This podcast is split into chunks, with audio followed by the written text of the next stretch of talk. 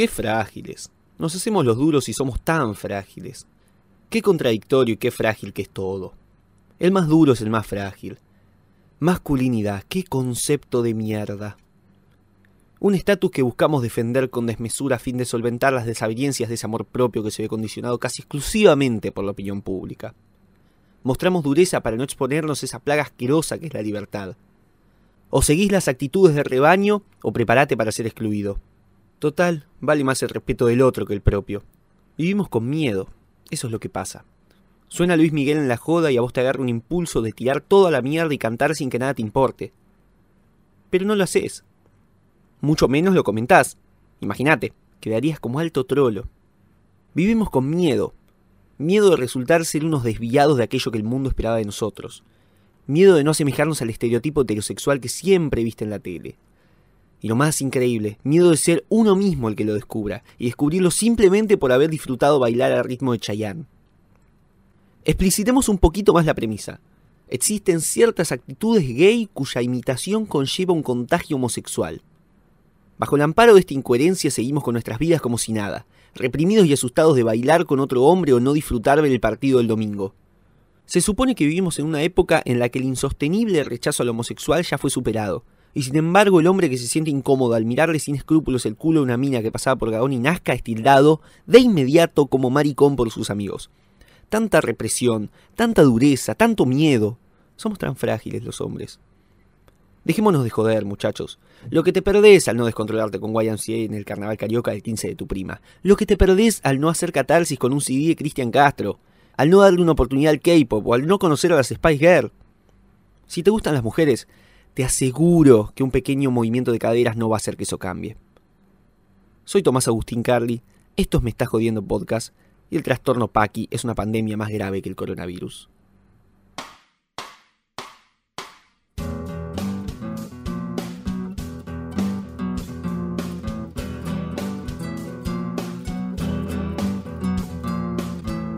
Si te dijera que Bon Jovi comenzó cantando villancicos de Star Wars? ¿Y si te dijera que Soda Stereo tiene una versión en inglés de alguno de sus éxitos? El soundtrack de Rey León no iba a componerlo el John. Charlie se recibió de profe de piano a los 12. ¿Viste el machista? ¿Por qué se separaron los piojos?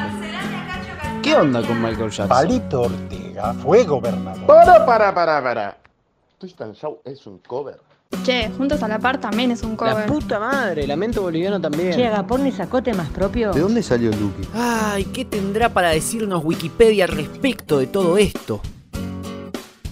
Nah, chabón. Me estás jodiendo. No cantes, Victoria. Y Victoria no cantó. F. Señoras y señores, les doy la bienvenida a Me Estás Jodiendo Podcast, el programa que busca ayudar a comprender qué es lo que representa un grupo y qué estamos escuchando cuando escuchamos a tal o cual artista. En el día de la fecha no les toca ni a cuatro Beatles ni a un Woz. Les toca cinco chicas, una deportiva, una elegante o pija como le dicen en España, porque parece que pija es sinónimo de cheta en la península ibérica, una atrevida, una infantil y una colorada. Es el turno de las promotoras del Girl Power, de las chicas picantes, de Melanie C, Melanie B, Victoria, Emma y Gary. Soy Tomás Agustín Carly y hoy toca Spice Girls.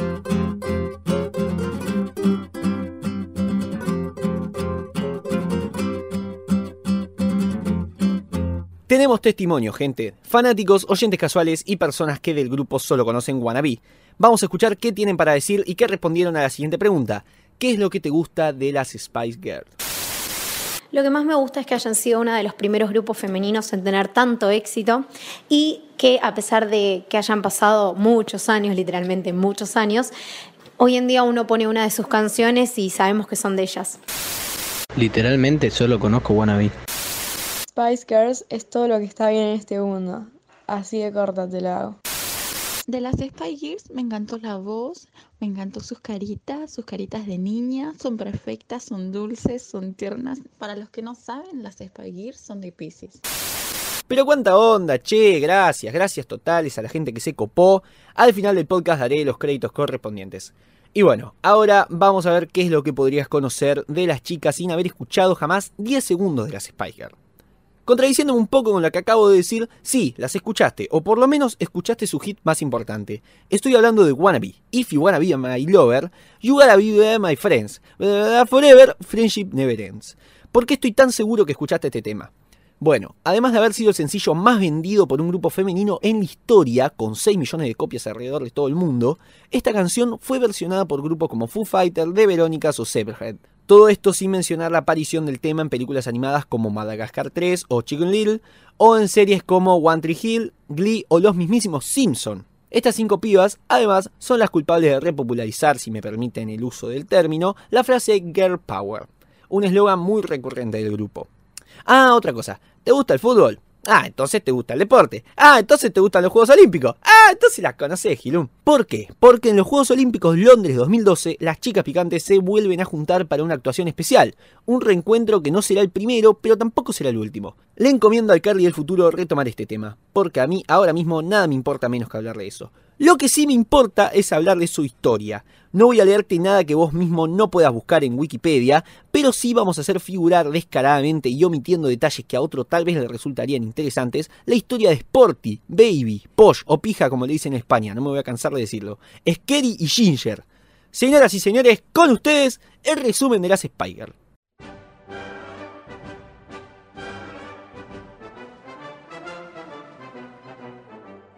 Corría el año 1994, época de gloria para la farándula mundial, donde Forrest Gump ganaba un Oscar para nene, para de correr. Los piojos, no los de la cabeza, sacaban su segundo long play, y Kurt se pegaba un corchazo, qué boludo. En ese momento, los managers Bob y Chris Herbert, padre e hijo, ni lentos ni perezosos se les ocurre formar un grupo femenino, porque querían y podían. Ponen un anuncio en el periódico local diciendo, sale audición con los Pi, copate, se alborota la juventud, y cientos de ellos responden, rápidos y sagaces, a este anuncio. La audición se reduce a una selección primero de 12 y luego de 5. Las seleccionadas serían Victoria, Melanie 1, Melanie 2, Michelle y Gary. En un escabroso y poco justificado deseo de conocer a las chicas un poco más a fondo, los managers las llevan a una mansión y las hacen vivir unos meses ahí, a ver qué pasaba. Vengan chicas, vengan que las vamos a pasar bomba. La la la, la la la, la. Nombran al grupo Touch, por motivos no lo suficientemente investigados, y Michelle se va por motivos aún hoy en discusión. Adiós Michelle, que te garúe finito. Emma Bunton les dice, ¿puedo hacer la gran Ringo Starr? Sí, nena, dale, le dicen todas. Y así quedan las cinco. Una de ellas propone llamarse Spice Girl. Spice porque son picantes y Girl porque son chicas. En una entrevista en el amanecer del quinteto, a los editores de dicha entrevista se les ocurre nombrarlas como Poch, Sporty, Baby, Scary y Ginger, para darles más personalidad o algo así. Sacan su primer sencillo, Wannabe, que la rompe y se coloca como número uno en todas las radiotransmisoras locales. A esto le sigue el disco Spice. Este álbum, de nombre poco original, les otorgará para fines de 1996 un rotundo y febril éxito, aún mayor al que ya tenían, y provocarán lo que muchos expertos comparan con lo que fue la Beatlemania en su momento. Sacan otro disco, Spice World, que la rompe. No tanto como el anterior, pero la rompe igual. Lanzan merchandising de todo tipo, para la cartera de la dama o el bolsillo del caballero, y también para los purretes, desde medias para básquet hasta un juego de play. Gary se hincha los ovarios y dice, señoritas, todo muy lindo, pero nosotros nos vamos. Y sobreviene lo que todos suponemos, la catombe, la debacle total, una seguidilla de hechos bochornosos. Ah no, para, para, el grupo sigue. Con solo cuatro Spice Girls en función, sacan un último disco en el año 2000. Pero esta vez no la rompe, la deja ahí, bien armadita. Si bien no fue un fracaso, sí fue un factor para que las cuatro chicas oriundas del Reino Unido tomen la iniciativa e inspirándose en el accionar de don Fernando de la Bueno, Rúa, bueno, bueno, che. ¿Dónde está la salida? abandonan su cargo y el grupo se disuelve en el 2001. Hasta pronto, chicas, siempre las recordaremos. Pero momento, deseosas y ávidas de recordar viejos éxitos, en el año 2007 vuelven para una gira mundial. Lo mismo hacen en el año 2012 y en el 2019 también. Y a que no sabes qué planean hacer para el 2021. Sí, una gira mundial. Qué avispadas son estas chicas. Y así finaliza la época dorada de un grupo que, si bien fue legendario, comparte una característica con gente como vos y como yo. Nunca ganó un Grammy. Qué bochorno. Y hasta acá llegamos. Esto fue Me, Estás Jodiendo Podcast. En el recuerdo.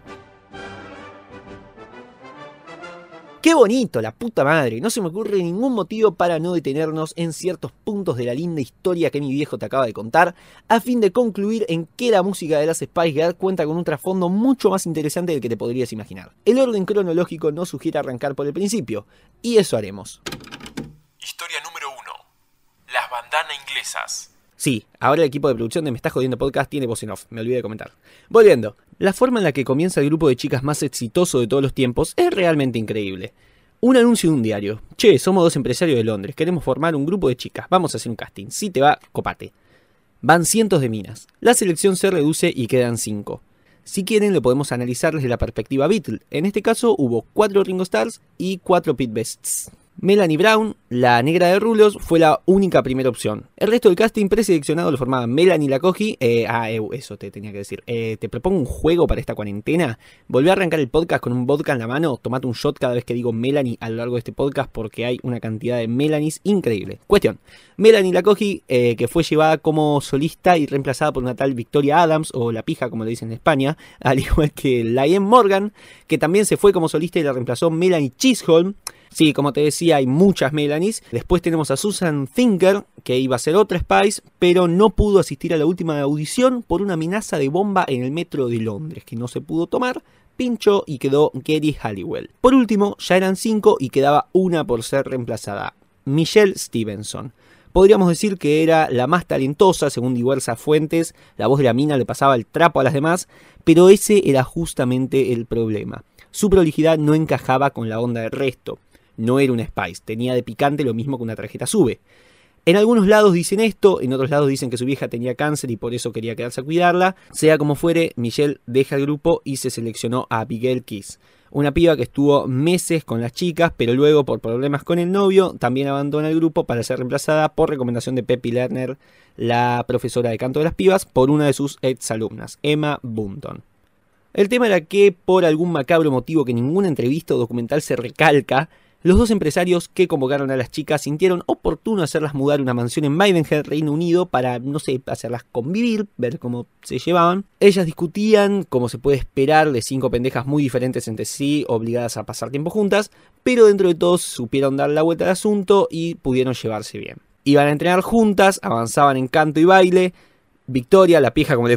Bueno, basta con el chiste, perdón. Por ejemplo, su profesora decía que no tenía potencia en la voz, y tuvieron que ensayar duro para que saliera lo que salió. El grupo, por decisión de alguien, de quien no sé y no me importa, se llamaba Touch. Las audiciones fueron para Touch.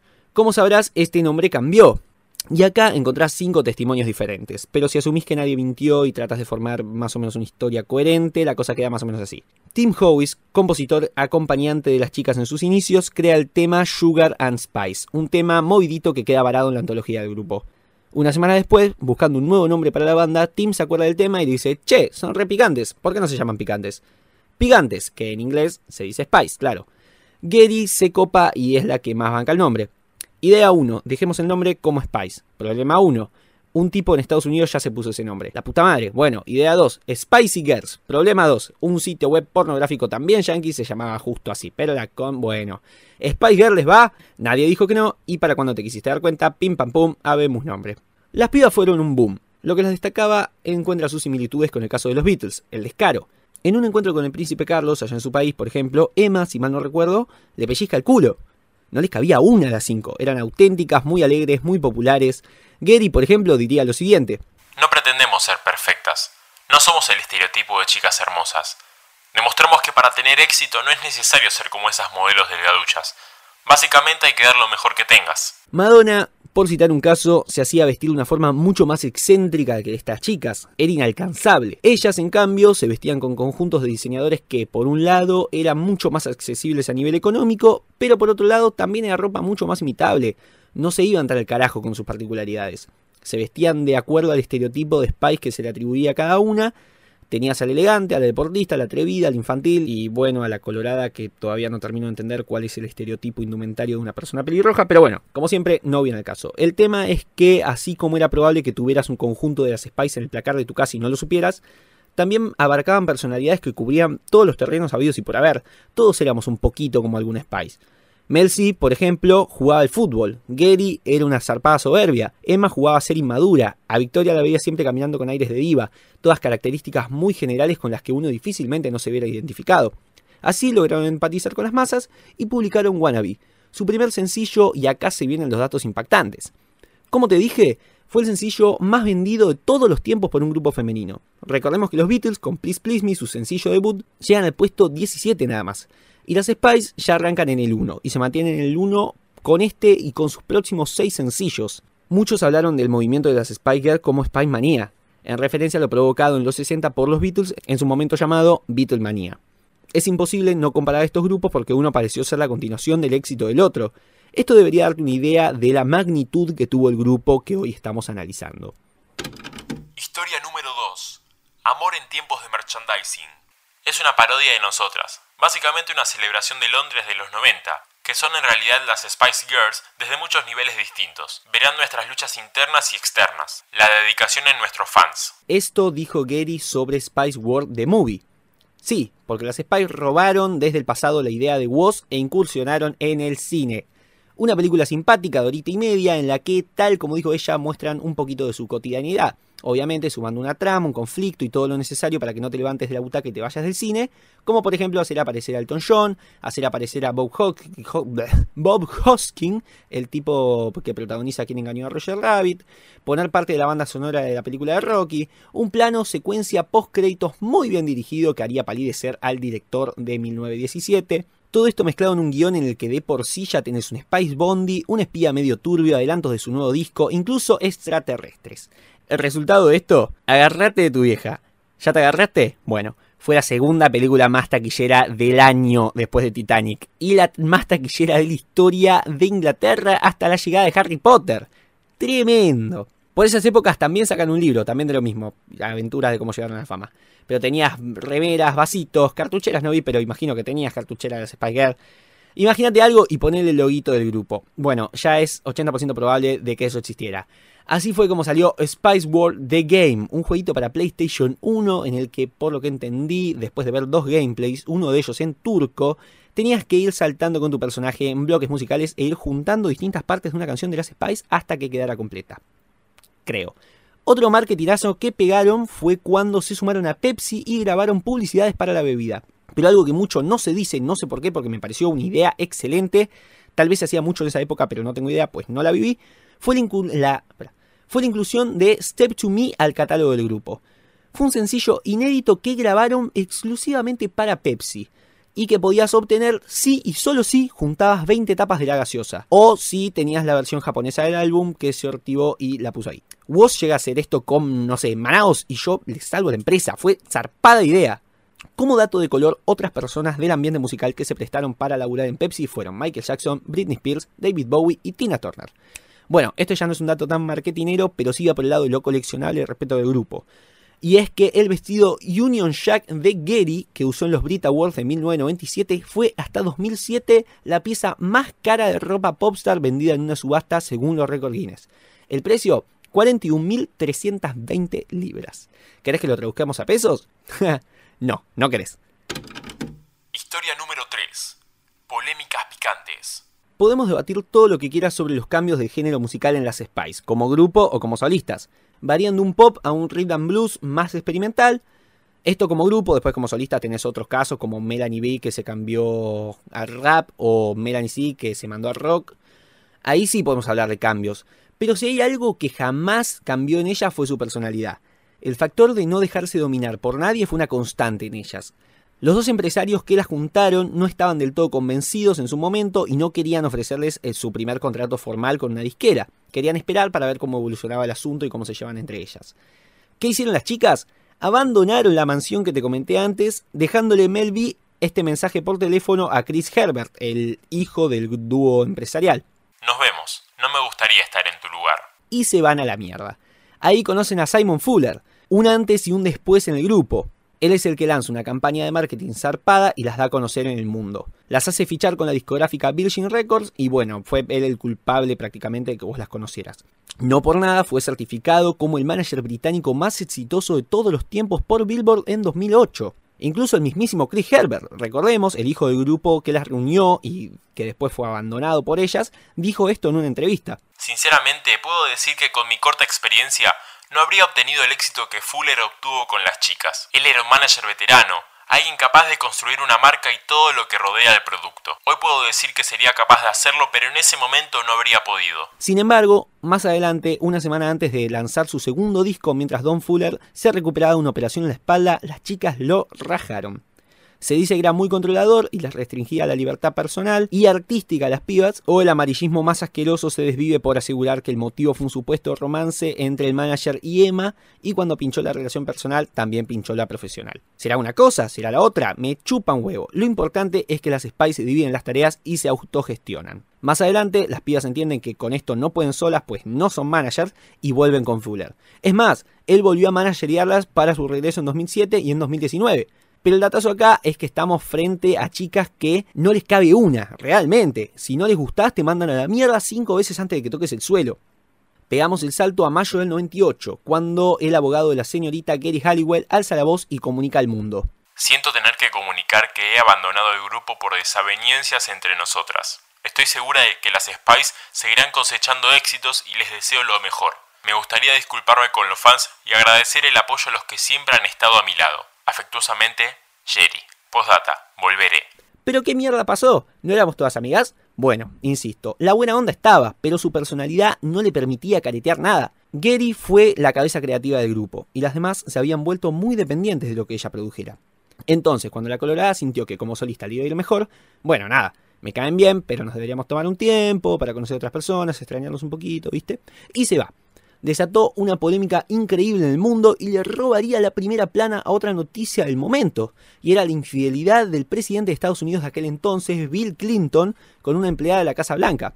El presidente de Estados Unidos fue a juicio por injurias y todo esto quedó silenciado por la partida de una Spice Girl de su grupo. Decime vos si la Spice Manía no seguía latente. Bueno, Muchas de las otras Spice seguían sin abandonar el grupo, pero sacan material solista. Y en el 2000 sacan Forever, un último disco muy poco publicitado, lanzado sin ganas, y efectivamente la cosa pincha. Dicen que se van a tomar un tiempo, pero el grupo se disuelve. Antes de pasar al siguiente punto, cabe destacar la polémica con Victoria, la Spice que no volvió para el último reencuentro. Si bien uno puede notar que ella siempre fue la más boludeada de las cinco, aquella la que mandaban a callar y que de hecho jamás canta en Wannabe, fue la única que no tenía líneas en esa canción, ya que se perdió la grabación por ir a un casamiento. Ella misma comentó en varias ocasiones que le apagaban los micrófonos durante los recitales para que no les caiga las armonías al resto del grupo, ya que las demás muchas veces la jodían con que no cantaba bien. La última vez que cantó con ellas, en los Juegos Olímpicos de 2012, la hicieron subir un taxi y cantar ahí con un vestidito apretado de cuero y ella se quedó como, dale, soy una señora mayor, ya no estoy para estas situaciones, déjame joder. Si te invitas a una gira de reencuentro siete años después de esas situaciones de mierda que pasó, yo también los mandaría a Celano. Yo creo que esta frase, dicha por Victoria, resume muy bien su relación con las demás. Yo siempre fui un poco más reservada. Llegábamos a una discográfica y ellas se subían a una mesa y se ponían a dar saltos mientras cantaban Wannabe, mientras yo vigilaba que la mesa no se volcara. Igualmente, no te creas que a la mina le fue mal en la vida, ¿eh? Pero eso lo vamos a ver a continuación. Historia número 4. ¿Qué fue de las Spice Girls? Hablemos de números. Gary saca tres álbumes, Mel C 7, Mel B 2, Emma 2 y Victoria 1. Vamos a tirar un dato interesante de cada uno y damos por finalizada esta sección porque tampoco es tan relevante en cuanto al contenido musical de las chicas en tanto grupo. It's Raining Men. ¿Ubicas el tema? ¿Necesitas que lo cante? ¿No? Menos mal. La versión que conoces de ese tema, banda sonora de la película El diario de Bridget Jones, la canta Gary fucking Halliwell al poco tiempo de abandonar el grupo. Alto plot twist. Emma, por su parte, fracasa como solista y pega volantazo hacia el lado de la actuación al interpretar un personaje recurrente en la serie Absolutely Fabulous desde 2003 hasta 2012. Mel C, podríamos decir que es la que más la pegó con la música, fue la que sacó el álbum más exitoso como space solista e incluso recién veía en YouTube y hace menos de una semana sacó un tema. Victoria, o la pija como le dicen en España, Perdón, extrañaba el chiste. Cuestión que saca su propio reality show sobre su vida de casada con el futbolista David Beckham. Y frustrada por el fracaso de su único disco como solista, se dedicó al diseño de indumentaria, donde factura más de 70 palos verdes al año.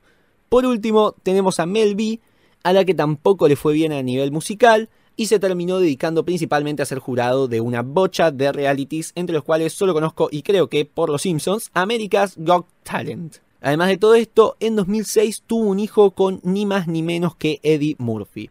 Y a esto quería llegar. Historia número 5.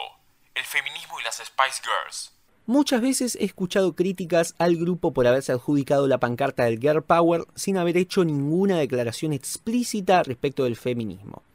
Me he decidido a hablar porque sé que hay millones de madres solteras que no pueden hacerlo. Ellas también desearían que los padres de sus hijos se implicaran y compartieran la responsabilidad de las vidas de sus hijos. Esto dijo Mel B sobre el juicio al famoso actor Eddie Murphy, realizado para instigarlo a que realizara las pruebas de ADN correspondientes sobre la paternidad de su hija, a la cual reconoció como propia solamente porque las pruebas dieron positivo. Melby sufrió mucho a causa de los hombres. Más adelante contrae matrimonio con Steven Belafonte, un tipo que la golpea, la fuerza a mantener relaciones sexuales, entre ellos sumando gente, la caga con la niñera, la fuerza a mantener relaciones con la niñera, embaraza a la niñera y la hace abortar con guita salida del bolsillo de Melanie. Por supuesto, él niega todo, pero bueno, el contraargumento de la Spice no fue otro que mostrar los moretones que en su momento justificó como producto de una caída. Si uno hace un 2 más 2, se da cuenta de que el reencuentro de las Spice coincide justo con la separación de Belafonte y Melanie. Después tenemos a Victoria, la más alejada de las Spice, que contrae matrimonio con un futbolista casi tan cagado en guita como ella ya lo estaba y para cuando se disuelve el grupo ya no tenía la necesidad de seguir moviendo un dedo. Podía vivir bien cómoda y nada malo iba a pasarle. Sin embargo, crea su propia marca de ropa homónima y a día de hoy es una de las más prestigiosas del mundo. Estamos hablando de una mujer que acepta que lo que creía como vocación no era tal y que decide ir por aquello que realmente le hacía sentirse realizada, que no era la música, sino la moda. Hoy día su marca factura más de 70 millones de dólares al año. Como mínimo su historia, considero yo, es inspiradora. Por citar otro ejemplo, tenemos a Melanie C., la deportista. Esta mina no solo fue un ejemplo famoso de futbolista femenina en su momento, ayudando a normalizar la innecesariedad de la hegemonía del hombre en el deporte, y no solo compuso un tema llamado Rock Me para la Copa Mundial de Fútbol Femenino Alemania 2011. Melanie, además, siempre manifestó su apoyo al movimiento LGBT, y es más, el año pasado se mandó en una gira mundial con la fiesta británica del orgullo Sing the Pink, en la que comparte escenario con cinco drag queens. Entonces, repasemos. Tenemos una mujer que escapa de su marido golpeador y una vez hecho esto decide volver a sus orígenes en los que era feliz. Tenemos una mujer que no se sentía cómoda con su supuesta vocación y toma la iniciativa para pegar un volantazo hacia lo que realmente le hacía sentirse realizada como mujer. Esto también se puede aplicar a Gary, que al momento en el que dejó de disfrutar lo que hacía en el grupo, se va. Y por último, tenemos al Spike que lucha por normalizar ciertos hábitos en la mujer como la práctica de deportes e inspiran a saber cuántas chicas a sentirse cómodas con lo que hacen, pasándose por el culo los prejuicios del resto. Tenemos a cinco mujeres que, con actitud, irrumpen en escena, continúan un movimiento iniciado en los 60 y desplazan de las portadas a las boyband que imperaban en su momento, superándolas con creces. No, Tal vez nunca hicieron declaraciones explícitas a favor del feminismo, pero te aseguro que hicieron mucho más por él que otra gente que sí lo ha hecho.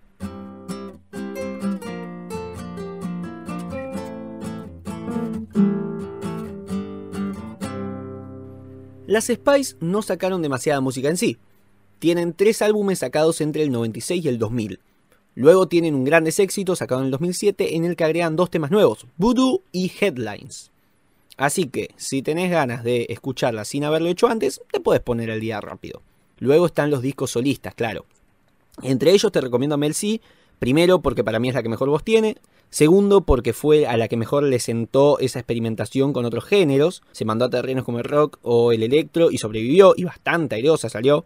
Y tercero porque es la que más vigente sigue, ya te digo, sacó un tema la semana pasada y la verdad está bastante bien. Mejor álbum del grupo.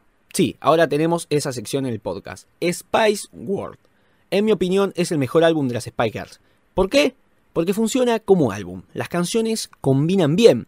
Tiene su cuota de música bailable, de música tranqui, de fiesta y hasta termina con un tema que bien podría cerrar una obra de teatro. Ves pop, pop rock, rhythm and blues, todo de una forma armónica con personalidad y bueno, justamente esa es la cualidad de la que carece la siguiente terna. Peor disco del grupo, Forever el tercero y último, año 2000. El problema con este disco fue justamente la falta de personalidad de sus canciones. Un fanático de las Spice me puede saltar con los tapones de punta con esto, pero encuentro muy genéricos los temas presentes en el álbum. El primer y segundo disco tienen temas memorables que se destacan del resto del catálogo. El último disco, por su parte, la realidad es que no tiene mucho para ofrecer. Algo que influye también es que ya no son cinco, sino cuatro Spice Recordemos eso. Además, Gary era la cabeza creativa, supuestamente. Ahí hay un poquito de, de causalidad. Y además, muchas de ellas ya habían sacado material en solitario. Si bien no se publicitó mucho el disco, la caída astronómica de ventas respecto a los anteriores tenía también que ver con algo mucho más simple. Las Spice pasaron de moda. El target al que apuntaba la banda creció, y mucho contra eso no se puede hacer. Forever, podría decirse, es el fruto del desinterés tanto ajeno como propio. Por eso creo yo es el peor del grupo. Mejor canción de las chicas picantes. Las Spice tienen muchos temas icónicos, y eso es algo que las va a hacer perdurar en la historia de la música. Llámala comercial, llámala genérica, llámala como vos quieras, pero la música Spice logró meterse en las cabezas de todo el mundo y revolucionar. Pero hay un tema que eleva a la máxima potencia aquello de lo que estoy hablando. ¿Las conoces? ¿No? ¿Escuchaste hablar de ellas? ¿No? No importa, estoy seguro que vas a conocer este tema.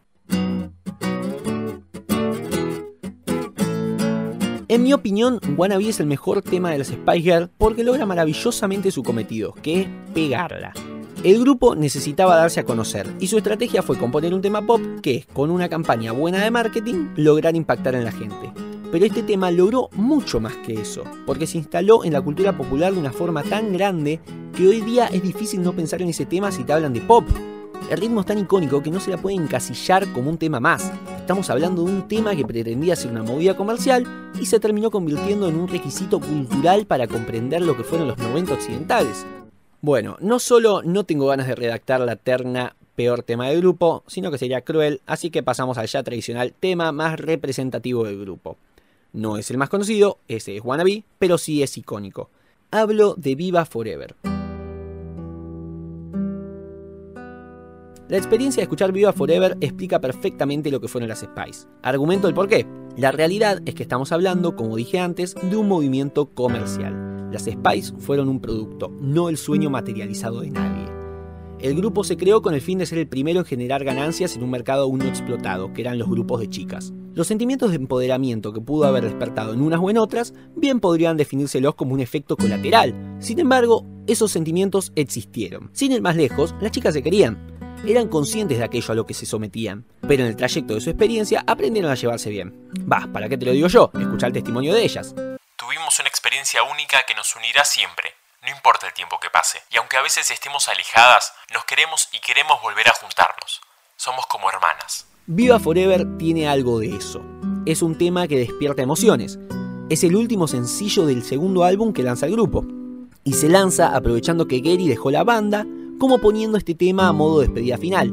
Sabiendo esto, que se puede dramatizar como es el último tema que sacaron las Spice todas juntas, lo cual es cierto a nivel comercial, es difícil no conmoverse. No deja de ser un producto, claro que no, pero es el final de un camino. Ese producto que se vende conmueve, tal como se lo propone. Yo voy a ver la última de los Vengadores, consciente de que no voy a ir a ver un filme de Tarantino, y aún así lloro como un pelotudo al final, porque me conmueve llegar al final del camino.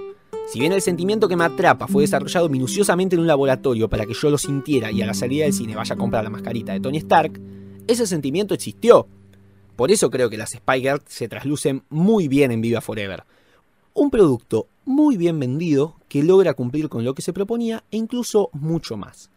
Eso, en mi humilde opinión, fueron las Spice Girls. Y así se nos fue otra edición de Me Está Jodiendo Podcast. Le agradezco como siempre por la portada Zoe Vital, en Instagram Vitale Zoe con B corta. A mí me encontrás en Instagram como TommyCarly641, Tommy con Y, Carly con I latina. Te recomiendo que me busques por ahí, que recomiendo música todos los días. Incluso suelo hacer encuestas sobre qué te gustaría que hable en futuros podcasts. Es un placer anunciar la suma al equipo de Guido Benaghi, que fue el encargado de interpretar la voz en off que escuchaste a lo largo y ancho del capítulo. Su Instagram es Guido-Benaghi, B-E-N-A-G-H-I, sin un Pérez, un González, no, siempre trabajo con gente con apellido complicado. También le agradezco a mi viejo por sumarse, Daniel Alejandro Carly, que se encargó de la sección de Me Está Jodiendo Podcast en el recuerdo. Y por último, les agradezco a Salma Zoraire, Matías Kinkel, Rocío Mena y Solange Vera por sus testimonios respecto de sus experiencias con el grupo. De corazón, gracias a toda esta hermosa gente. Sin nada más que decir, me despido hasta que el interés y la disponibilidad horaria vuelvan a cruzarse en mi camino y encantado estaría de hacer otro episodio de esto que fue Me está jodiendo podcast. Soy Tomás Agustín Carly y te mando un abrazo más grande que la calentura del director de La Vida es Bella cuando se enteró de que la peli de las Spice le rompió el orto en taquilla. Adiós.